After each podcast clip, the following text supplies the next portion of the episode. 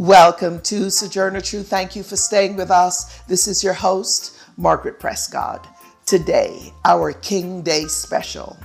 So many fought for so long for Martin Luther King Day to be a national holiday. Part of the price we paid in winning that holiday is the increasing sanitizing of the Reverend Dr. Martin Luther King, whose words are all too often twisted, taken out of context by those who are part of the right wing to justify their white supremacist ideas and practices. But Dr. King was a radical. His Beyond Vietnam speech is but one example of that. Today, we bring you a reading of that speech. Dr. King delivered his now famous Beyond Vietnam Time to Break the Silence speech exactly one year from his assassination in 1967. He spoke out against war. Yet decades later, the nation and the world continue to be embroiled in wars and coup d'etat and destabilization of elected governments, all of which means paying the price not only in lives, but in poverty, as billions of resources go to war rather than towards the caring of people and the natural world. A series of readings of Dr. Martin Luther King's Beyond Vietnam speech were organized by the California Poor People's Campaign throughout the state during April of 2022. Today, we bring you one of those readings done by residents of Wonder Valley, an unincorporated area of San Bernardino County, as well as from the towns of 29 Palms and Joshua Tree in California's high desert.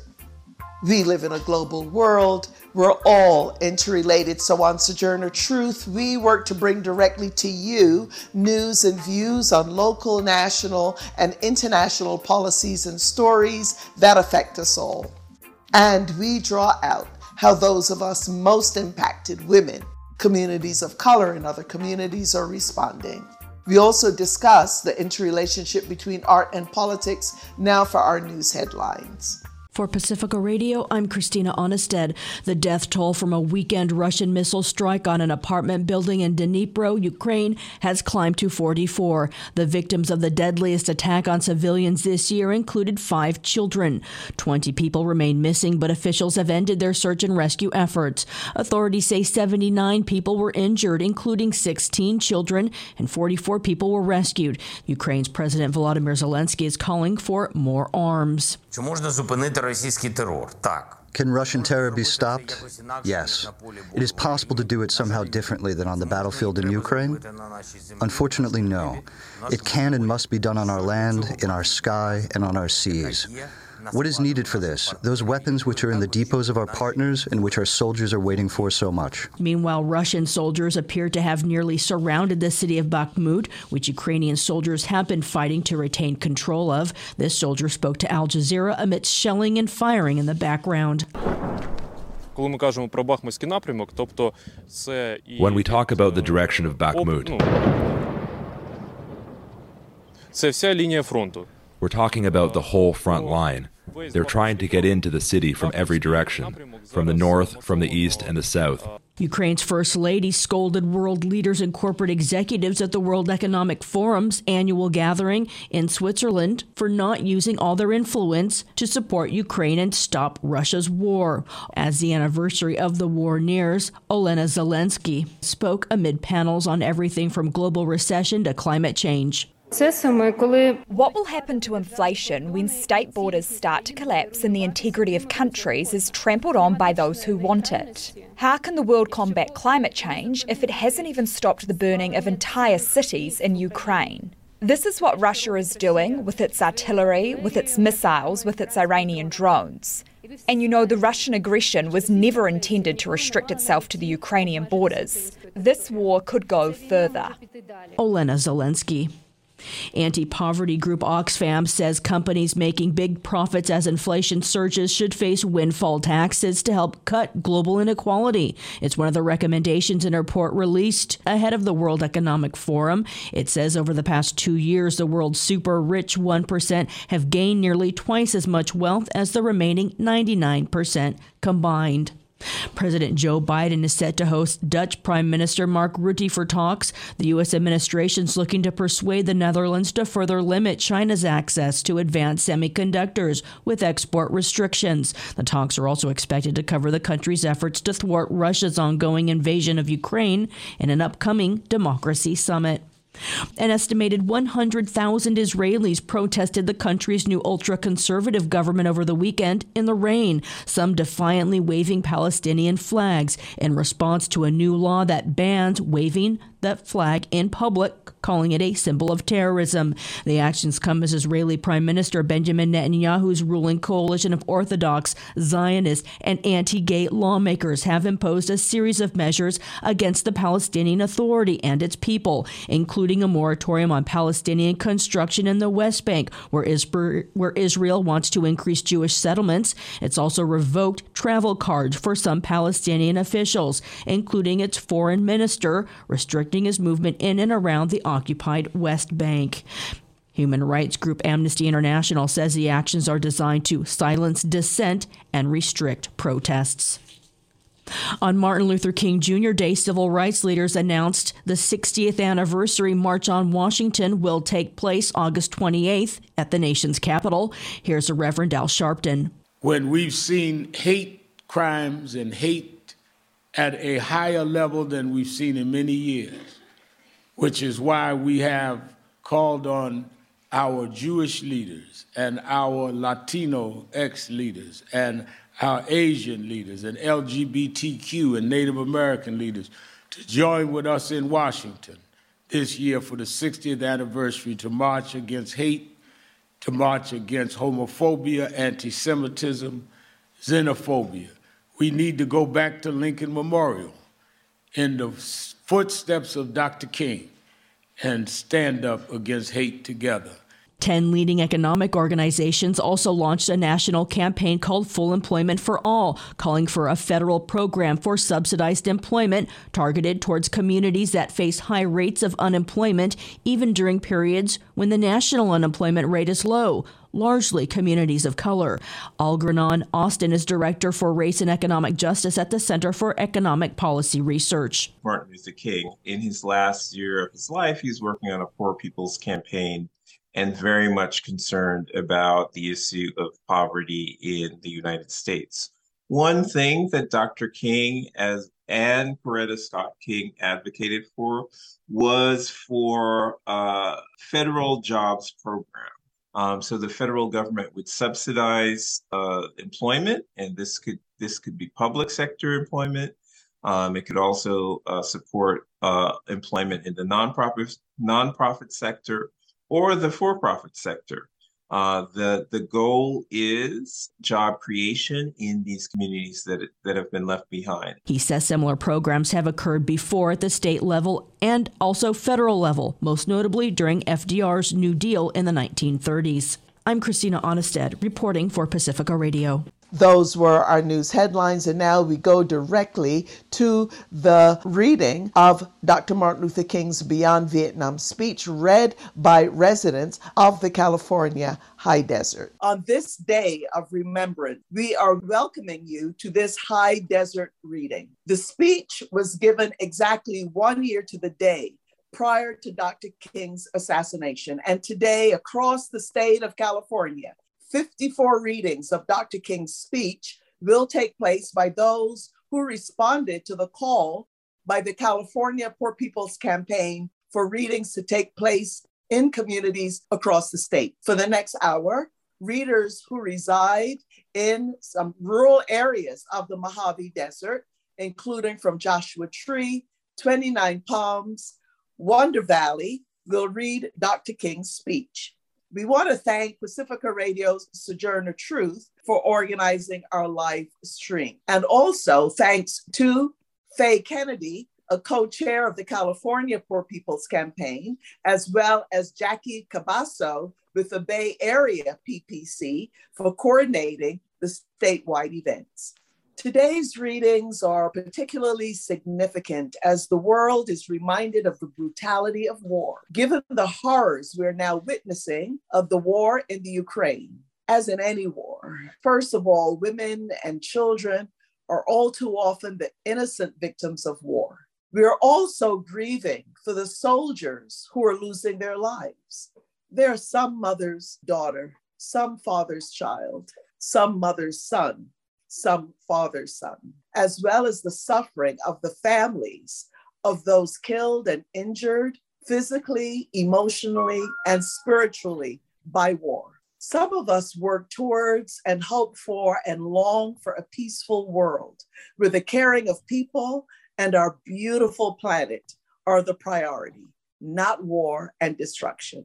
When Dr. King gave his Beyond Vietnam speech, the United States was embroiled in the Vietnam War and the country was in turmoil as peace activists resisted the draft and anti war and civil rights protesters took to the streets. Dr. King's speech laid bare the relationship between war abroad and racism and poverty being challenged by the civil rights movement at home. His speech at the time was controversial, as Dr. King now opposed war, racism, and poverty. The national co chairs are Bishop William Barber III and the Reverend Liz Theoharis, both whose liberatory faith is grounded in dignity and justice for all, no matter one's race, sexual orientation, or political party. And today, one day after the nation marked the National King Day holiday, let us remember Dr. Martin Luther King by sharing with you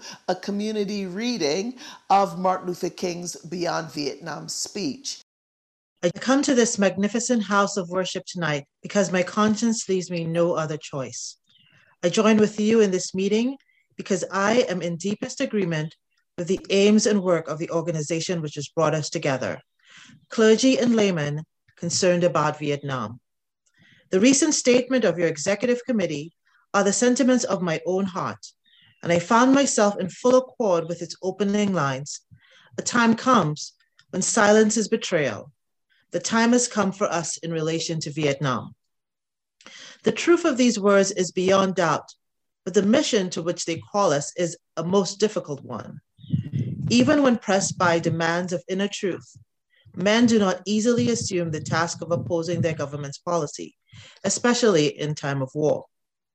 Nor does the human spirit move without great difficulty against all apathy of conformist thought within one's own bosom and in the surrounding world. Moreover, when the issues at hand seem as perplexed as they often do, in the case of this dreadful conflict, we are always on the verge of being mesmerized by uncertainty but we must move on. Some of us have already begun to break the silence of the night, have found that the calling to speak is often a vocation of agony, but we must speak. We must speak with all the humility that is appropriate to our limited vision, but we must speak.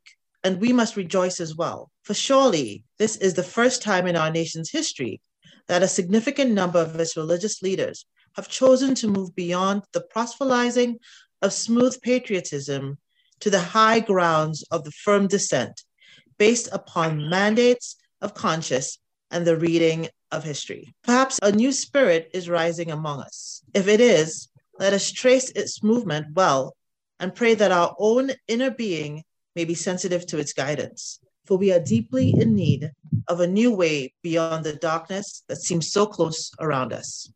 Over the past two years, as I have moved to break the betrayal of my own silences and to speak from the burnings of my own heart, as I have called for radical departures from the destruction of Vietnam, many persons have questioned me about the wisdom of my path.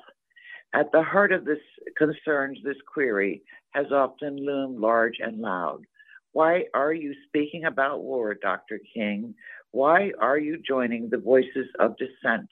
Peace and civil rights don't mix, they say. Aren't you hurting the cause of your people? They ask. And when I hear them, although I often understand the source of their concern, I am nevertheless greatly saddened, for such questions mean that the inquirers have not really known me, my commitment, or my calling. Indeed, their questions suggest that they do not know the world in which they live.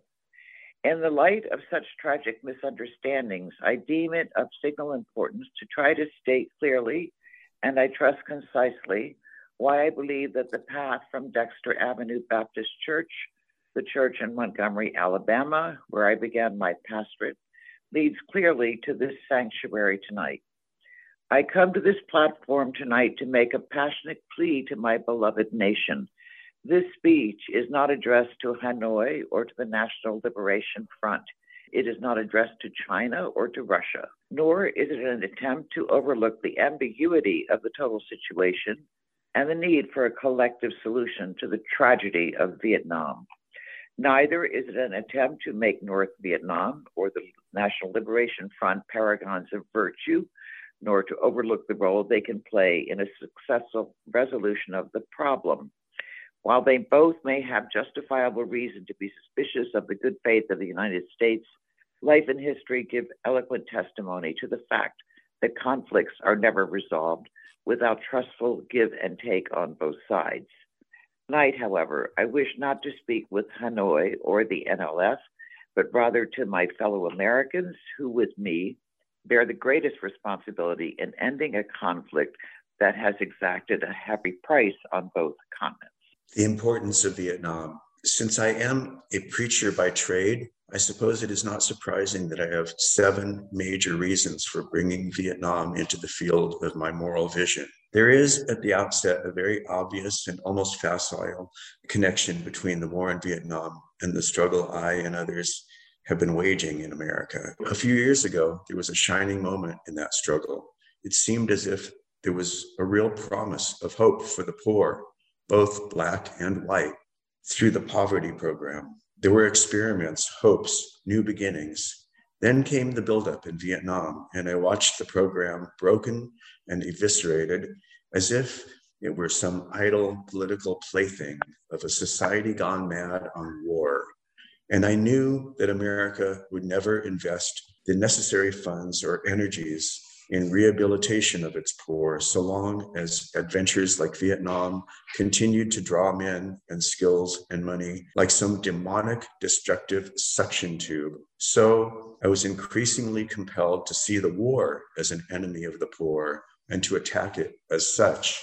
Perhaps the more tragic recognition when it became clear to me that the war was doing far more than devastating the hopes of the poor at home it was sending their sons and their brothers and their husbands to fight and to die in extraordinarily high proportions relative to the rest of the population. We were taking the Black young men who had been crippled by our society and sending them 8,000 miles away in Southeast Asia, which they had not found in Southwest Georgia and East Harlem. So we have been repeatedly faced with the cruel irony of watching Negro and white boys on TV screens and die together for a nation that has been unable to seat them together in the same schools. So we watch them in brutal solidarity burning the huts of a poor village, but we realize that they would never live on the same block in Detroit. I could not be silent in the face of such cruel manipulation of the poor. My third reason moves to an even deeper level of awareness, for it grows out of my experience in the ghettos of the North over the last three years, especially in the last three summers. As I have walked among the desperate, rejected, and angry men, I have told them that Molotov cocktails and rifles will not solve their problems. I have tried to offer them my deepest compassion while maintaining my conviction that social change must comes most meaningfully through nonviolent action. But they asked, and rightly so, what about Vietnam? They asked if our own nation was in using massive doses of violence to solve its problems, to bring about the change it wanted. Their questions hit home, And I knew that I could never again raise my voice against the violence of the oppressed in the ghettos without having first spoken clearly to the greatest purveyor of violence in the world today, my own government. For the sake of those boys, for the sake of this government, for the sake of hundreds of thousands trembling under violence, I cannot be silent. For those who ask the question, aren't you a civil rights leader? And thereby mean to exclude me from the movement for peace? I have this further answer. In 1957, when a group of us formed the Southern Christian Leadership Conference, who chose as our motto to save the soul of America. We are convinced that we could not limit our vision to certain rights for Black people, but instead affirm the conviction that America will never be free or saved from itself. People, but instead affirm the conviction that America will never be free and save itself unless the descendants of its slaves were loosed completely from the shackles they still wear. In a way, we are agreeing with Langston Hughes, the Black Board of Harlem, who had written earlier, Oh, yes, I say it plain. America never was America to me. And yet, I swear this so, America will be. Now, it should be it can clear that no one who has any concern for the integrity and life of America today can ignore the present war. If America's soul becomes totally poisoned, part of the autopsy must read Vietnam. It can never be saved so long as it destroys the deepest hopes men to the war over. So it is that those of us who are yet determined that America will be or led down the path of protest and dissent, working for the health of our land. As if the weight of such a commitment to the life and health of America were not enough, another burden of responsibility was placed upon me in 1964. And I cannot forget that the Nobel Prize for Peace was also a commission, a commission to work harder than I've ever worked before for the brotherhood of man. This is a calling that takes me beyond national allegiances. But even if I were not present, I would yet have to live with the meaning of my commitment to the ministry of Jesus Christ. To me, the relationship of this ministry to the making of peace is so obvious that I sometimes marvel at those who ask me, why am I speaking against the war? Could it be that they do not know the good news was meant for all men, but communists and capitalists, for their children and ours, for black and white, for revolutionary and conservative, have they forgotten that my ministry is in obedience to the one who loved all his enemies so fully that he died for them? What then can I say to the Viet Cong or Castro or Mao as a faithful minister of this one? Can I threaten them with death or must I not share with them my life? Finally, as I try to delineate for you and for myself the road that leads from Montgomery to this place. I would have offered all that was most valid if I simply said that I must be true to my conviction, that I share with all men the calling to be a son of the living God. Beyond the calling of race or nation or creed is this vocation of sonship and brotherhood. And because I believe that the Father is deeply concerned especially for his suffering and helpless and outcast children. I come tonight to speak for them. This I believe to be the privilege and the burden of all of us who deem ourselves bound by allegiances and loyalties, which are broader and deeper than nationalism and which go beyond our nation's self defined goals and positions. We are called to speak for the weak, for the voices, for victims of our nation, and for those who call for those it calls enemy. But no document from human hands can make these humans any less our brothers. As I pondered the madness of Vietnam and searched within myself for ways to understand and respond to compassion, my mind goes constantly to the people of the peninsula. I speak not now, not of the soldiers of each side, not of the junta in Saigon, but simply of the people who have been living under the curse of war for almost three continuous decades now. I think of them too because it is clear to me that there will be no meaningful solution there until some attempt is made to know them and hear their broken cries. They must see Americans as strange liberators. The Vietnamese people proclaimed their own independence in 1945 after a combined French and Japanese occupation and before the Communist Revolution in China. They were led by Ho Chi Minh, even though they quoted the American Declaration of Independence in their own document of freedom. We refuse to recognize them. Instead, we decide to support France in reconquest of the former colony. Our government felt that the Vietnamese people were not ready for independence, and we again fell victim to the deadly Western arrogance that has poisoned the international atmosphere for so long.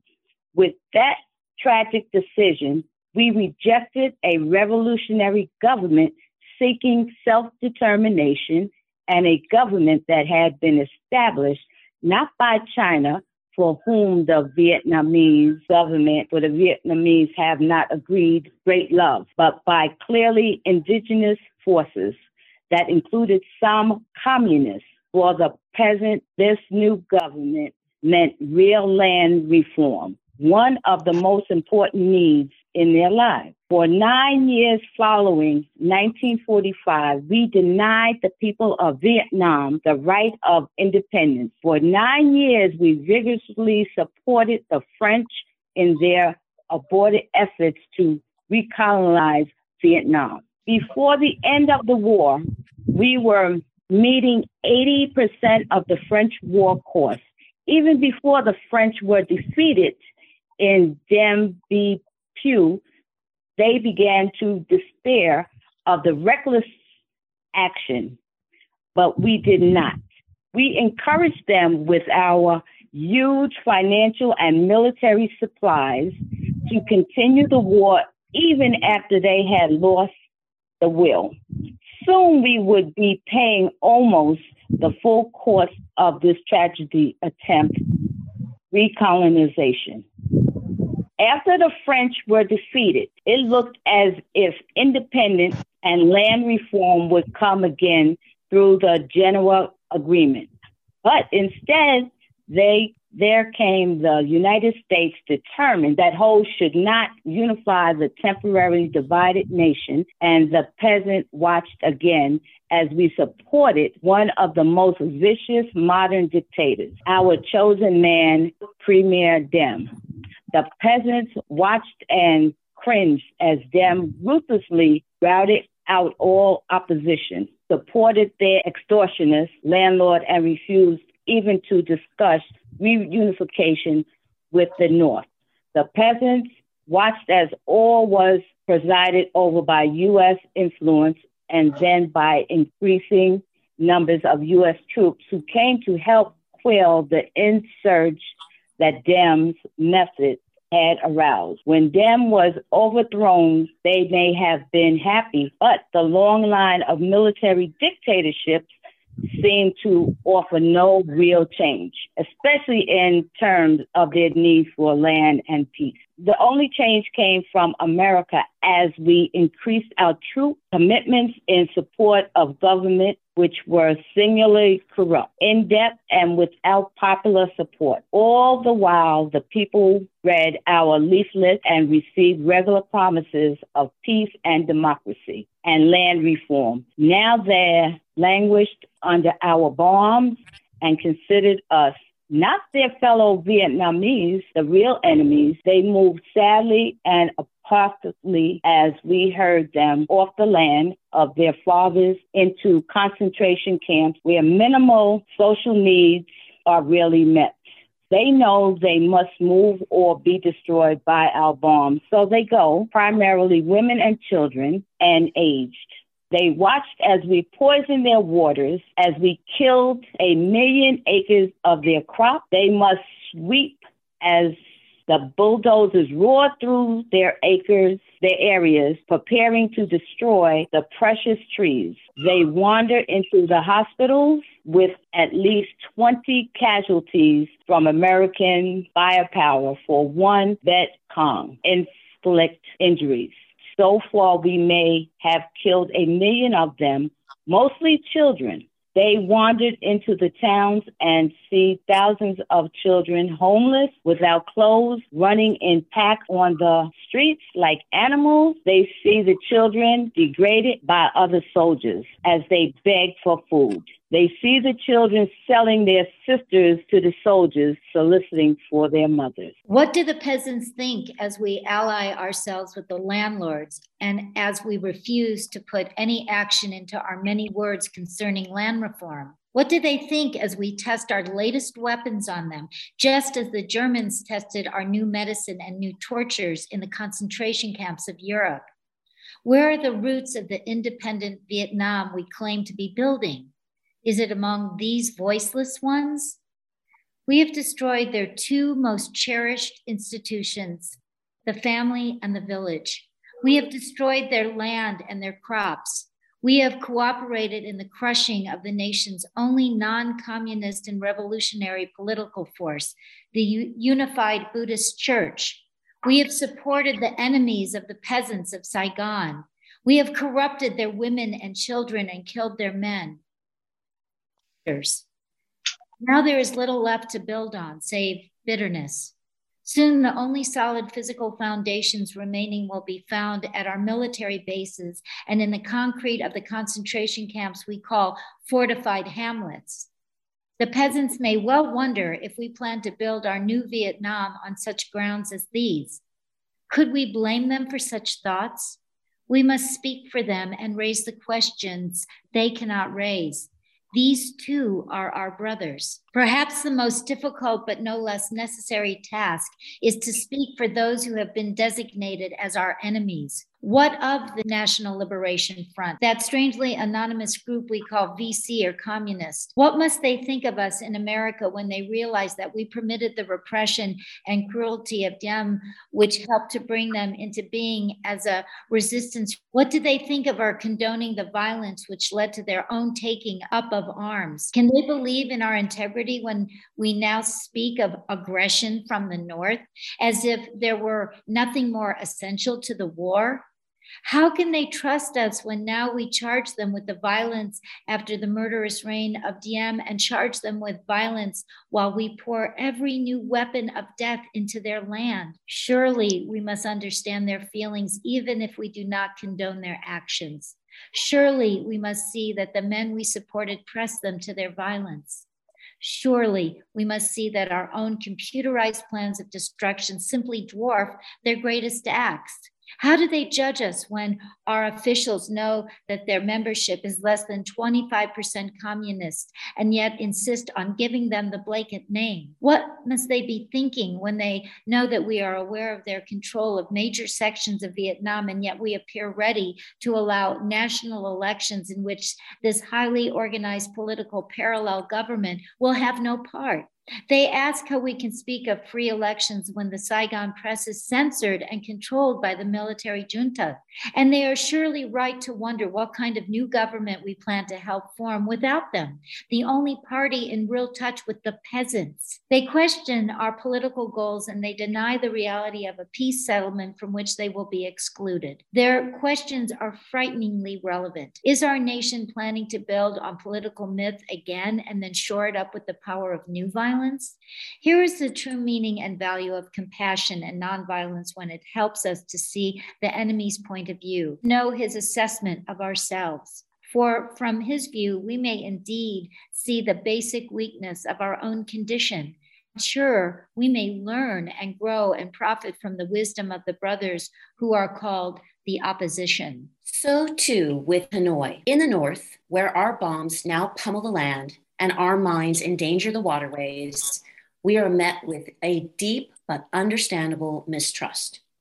To speak for them is to explain this lack of confidence in Western words, and especially their distrust of American intentions now. In Hanoi are the men who led the nation to independence against the Japanese and the French, the men who sought membership in the French Commonwealth and were betrayed by the weakness of Paris and the willfulness of the colonial armies. It was they who led a second struggle against the French domination at tremendous costs, and then were persuaded to give up the land they controlled between the 13th and 17th parallel as a temporary measure at Geneva. After 1954, they watched us conspire with Diem to prevent elections which would surely have brought Ho Chi Minh to power over a united Vietnam. And they realized they had been betrayed again. When we ask why they do not leap to negotiate, these things must be remembered. Also, it must be clear that the leaders of Hanoi considered the presence of American troops in support of the Diem regime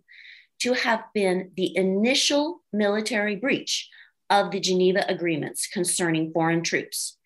And they remind us that they did not begin to send any large number of supplies or men until American forces had moved into the tens of thousands. Hanoi remembers how our leaders refused to tell the truth about the earlier North Vietnamese overtures of peace, how the president claimed that none existed when they had clearly been made. Ho Chi Minh has watched as America has spoken of peace and built up its forces.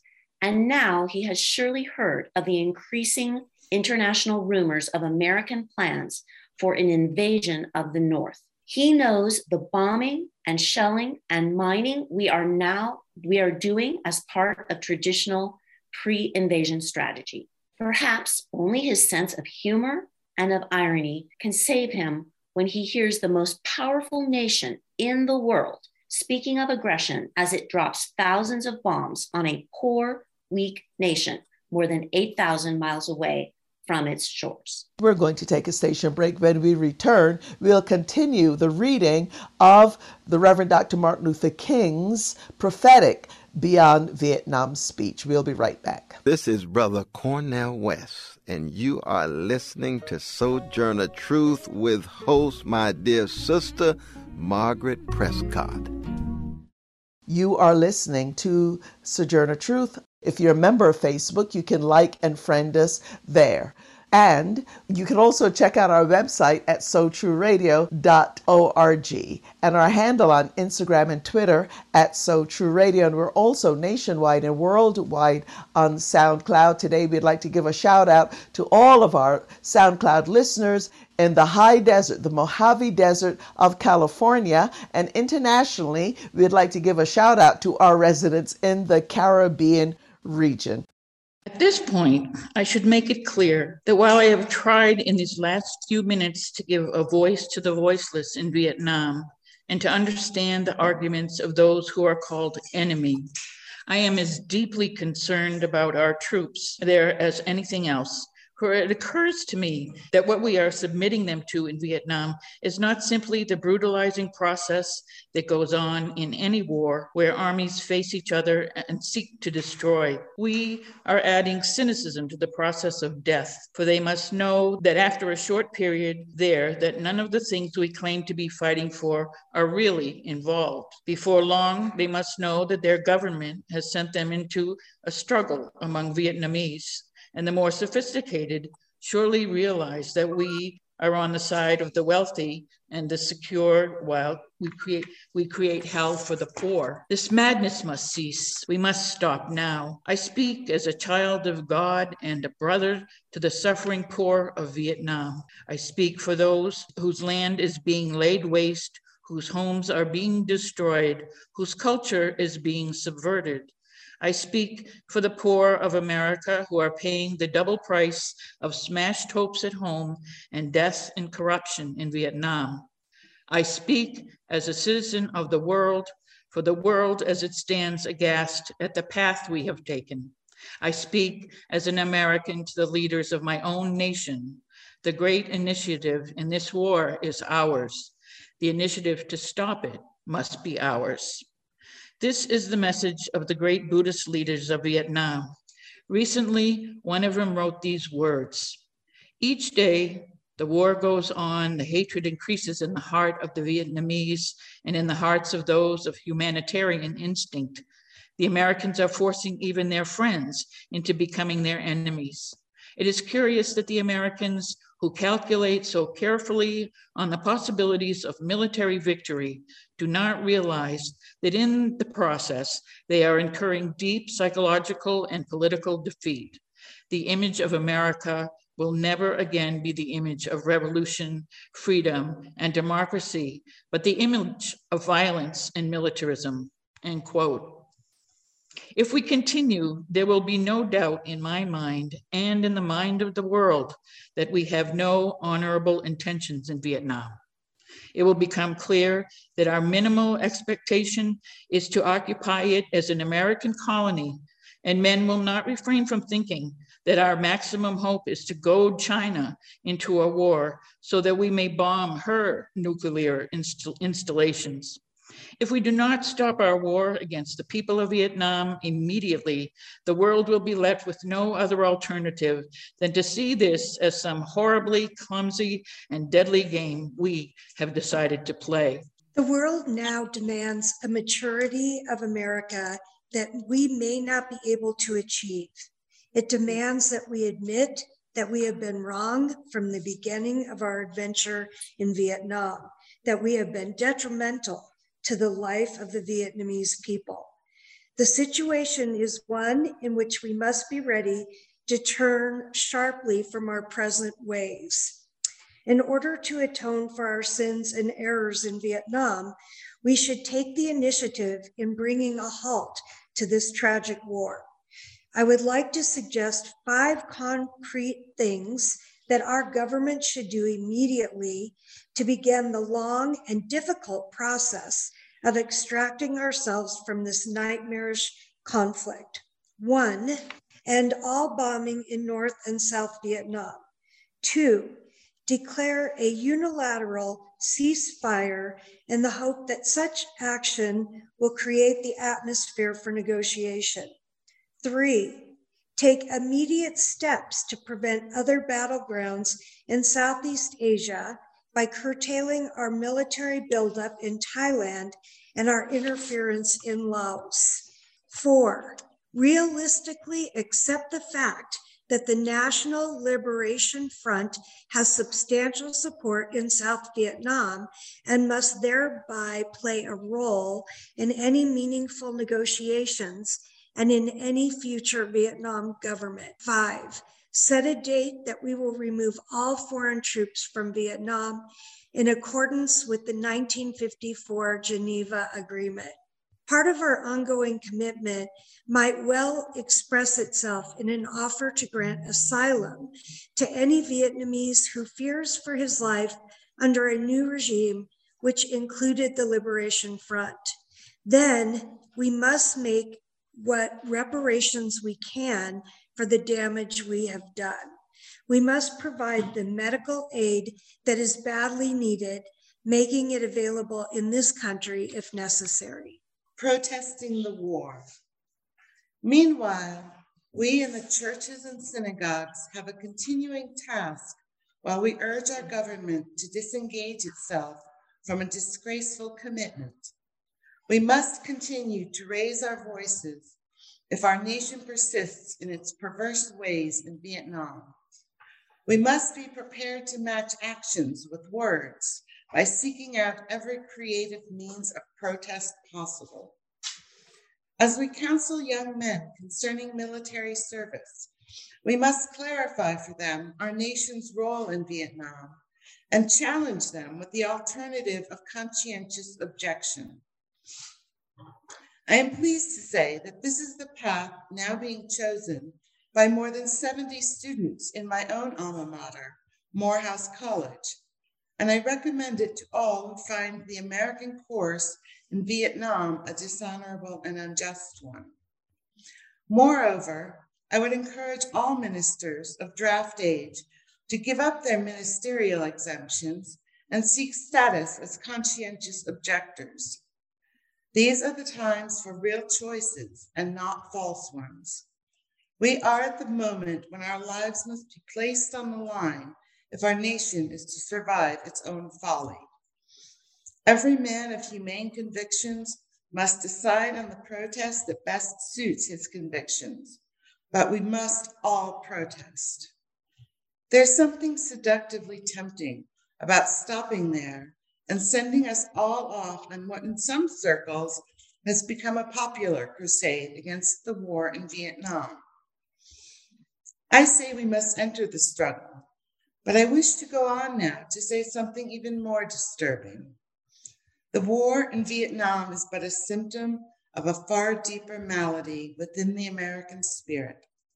And if we ignore this sobering reality, we will find ourselves organizing clergy and layman concerned committees for the next generation. They will be concerned about Guatemala and Peru.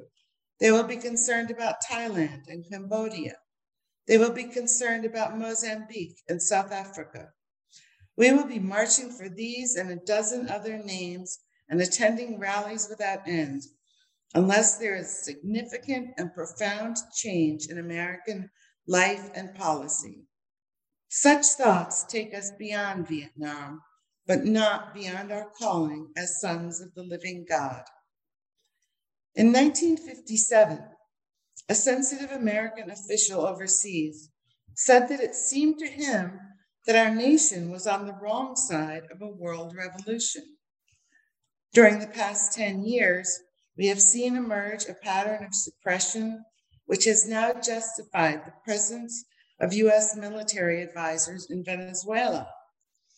This need to maintain social stability for our investment accounts and for the counter revolutionary action of American forces in Guatemala. It tells why American helicopters are being used against guerrillas in Colombia and why American napalm and Green Beret forces have already been active against rebels in Peru. It is with such activity in mind that the words of the late John F. Kennedy come back to haunt us. Five years ago, he said, Those who make peaceful revolution impossible will make violent revolution inevitable. Increasingly, by choice or by accident, this is the role our nation has taken the role of those who make peaceful revolution impossible by refusing to give up the privileges and pleasures that come from the immense profits of overseas investment. I am convinced that if we are to get on the right side of the world revolution, we as a nation must undergo a radical revolution of values. We must rapidly begin the shift from a thing orientated society to a person orientated society when machines and computers, profit motives, and property rights are considered more important than people, the giant triplets of racism, materialism, and militarism are incapable of being conquered. A true revolution of values will soon cause us to question the fairness and justice of many of our past and present policies. On the one hand, we are called to play the Good Samaritans on life's roadside but that will only be an initial act.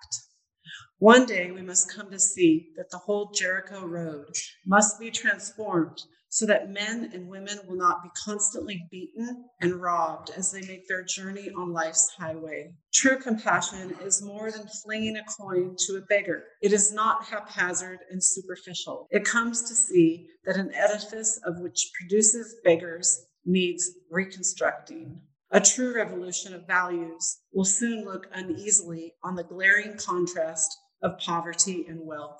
With righteous indignation, it will look across the seas and see individual capitalists of the West investing huge sums of money in Asia, Africa, and South America, only to take the profits out with no concern for the social betterment of the countries and say, This is not just. It will look at our allegiance with the landed gentry of Latin America and say, this is not just.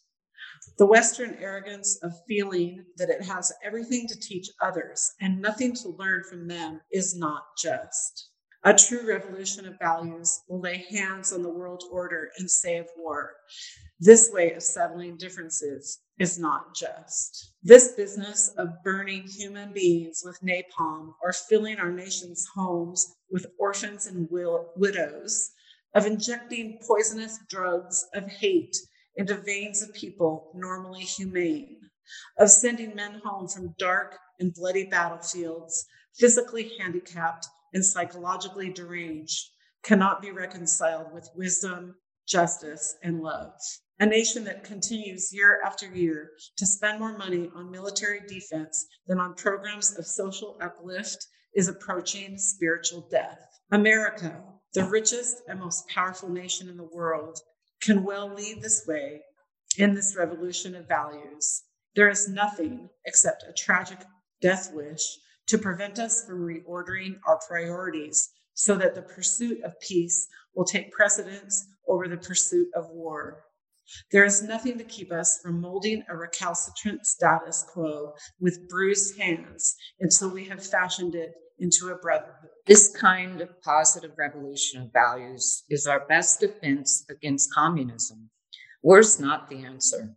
Communism will never be defeated by the use of atomic bombs or nuclear weapons. Let us not join those who shout war and, through their misguided passions, urge the United States to relinquish its participation in the United Nations. These are the days which demand wise restraint, the seating of bread, and calm reasonableness. We must not call everyone a communist or an appeaser who advocates the seating of Red China in the United Nations and who recognizes that hate and hysteria are not the final answers to the problems of these turbulent days. We must not engage in negative anti communism, but rather in positive thrust for democracy, realizing that our greatest defense against communism is to take offensive action on behalf of justice. We must with positive actions seek to remove those conditions of poverty, insecurity, and injustice, which are fertile soil in which the seeds of communism grow and develop. People are important. These are revolutionary times. All over the globe, men are revolting against all the systems of exploitation and oppression, and out of the wombs of a frail world, new systems of justice and equality are being born. The shirtless and barefoot people of the land are rising up never before. The people who sat in darkness have seen a great light we in the West must support these revolutions. It is a sad fact that because of comfort, complacency, morbid fear of communism, and our proneness to just injustice, the Western nations that initiated so much of the revolutionary spirit of the modern world have now become the arch anti revolutionaries. This has driven many to feel that only Marxism has the revolutionary spirit. Therefore, communism is, is a judgment against our failure to make democracy real and follow through on the revolutions we initiated. Our only hope today lies in our ability to recapture the revolutionary spirit and go out into a sometimes hostile world, declaring eternal hostility to poverty, racism, and militarism. With this powerful commitment, we shall boldly challenge the status quo and unjust mores, and thereby speed the day when every valley shall be exalted, and every mountain and hill shall be made low, and the crooked shall be made straight. A genuine revolution of values means, in the final analysis, that our loyalties must become ecumenical rather than sectional. Every nation must now develop an overriding loyalty to mankind as a whole in order to preserve the best in their individual societies. This call for a worldwide fellowship that lifts neighborly concern beyond one's tribe, race, class, and nation is in reality a call for an embracing and unconditional love for all men. This oft misunderstood and misinterpreted concept, so readily dismissed by the Nietzsches of the world as a weak and cowardly force, has now become an absolute necessity for survival of man. When I speak of love, I am not speaking of some sentimental and weak response I am speaking of that force which all of the great religions have seen as the supreme unifying principle of life. Love is somehow the key that unlocks the door which leads to ultimate reality. The Hindu, Muslim, Christian, Jewish, Buddhist, Buddhist belief about ultimate reality is beautifully summed up in the first epistle of John, St. John. Let us love one another, for love is God, and everyone that loveth is born of God and knoweth God. He that loveth not knoweth not God, for God is love. If we love one another, God dwelleth in us, and his love is perfected in us. Let us hope that this spirit will become the order of the day. We can no longer afford to worship the God of hate or bow before the altar of retaliation. The oceans of history are made turbulent by the ever rising tides of hate. History is cluttered with the wreckage of nations and individuals that pursued this self defeating path of hate. As Arnold Toynbee says, love is the ultimate force that makes for the saving choice of life and good against the damning choice of death and evil. Therefore, the first hope in our inventory must be the hope that love is going to have the last word. We are now faced with the fact that tomorrow is today. We are confronted with the fierce urgency of now. In this unfolding conundrum of life and history, there is such a thing as being too late. Procrastination is still the thief of time. Life often leaves us standing bare, naked, and dejected with a lost opportunity. The tide in the affairs of men does not remain at the flood, it ebbs. We may cry out desperately for time to pause in her passage, but time is deaf to every plea and rushes on. Over the bleached bones and jumbled residue of numerous civilizations are written the pathetic words, too late. There is an invisible book of life that faithfully records our vigilance or our neglect. The moving finger writes, and having writ moves on. We still have a choice today nonviolent coexistence or violent co annihilation. We must move past indecision to action. We must find new ways to speak for peace in Vietnam and justice throughout the developing world a world that borders on our doors. If we do not act, we surely will be dragged down the long, dark, and shameful corridors of time, reserved for those who possess power without compassion, might without morality, and strength without sight. Now let us begin. Let us rededicate ourselves to the long and bitter but beautiful struggle for a new world. This is the calling of the sons of God, and our brothers wait eagerly for our response. Shall we say the odds are too great? Shall we tell them the struggle is too hard? Will our message be that the forces of American life militate against their arrival as full men and we send our deepest regrets? Or will there be another message of longing, of hope, of solidarity with their yearnings, of commitment to their cause, whatever the cost? The choice is ours. And though we might prefer it otherwise, we must choose in this crucial moment of human history. As that noble bard of yesterday, James Russell, Russell Lowell eloquently stated, once to every man and nation comes the moment to decide in the strife of truth and falsehood for the good or evil side. Some great cause, God's new Messiah, offering each the bloom or blight. And the choice goes by forever, twixt that darkness and that light. Though the cause of evil prosper, yet his truth alone is strong. Though her portion be the scaffold, and upon the throne be wrong, yet that scaffold sways the future, and behind the dim unknown standeth God within the shadow, keeping watch above his own. And if we will only make the right choice, we will be able to transform this pending cosmic elegy into a creative psalm of peace. If we will make the right choice, we will be able to transform the jangling discords of our world into a beautiful symphony of brotherhood. If we will but make the right choice, we will be able to speed up the day all over America and all over the world when justice will roll down like waters and righteousness like a mighty stream. We are out of time. I'd like to thank all of today's readers of Dr. King's speech. Today's show produced by me, that's Margaret Prescott. I'd like to thank the Sojourner Truth team, our engineer for today, Gary Baca, and our assistant producer, Alicia Vargas. Sojourner Truth will be back on the air tomorrow. Thank you for listening. Y'all, please stay well and safe.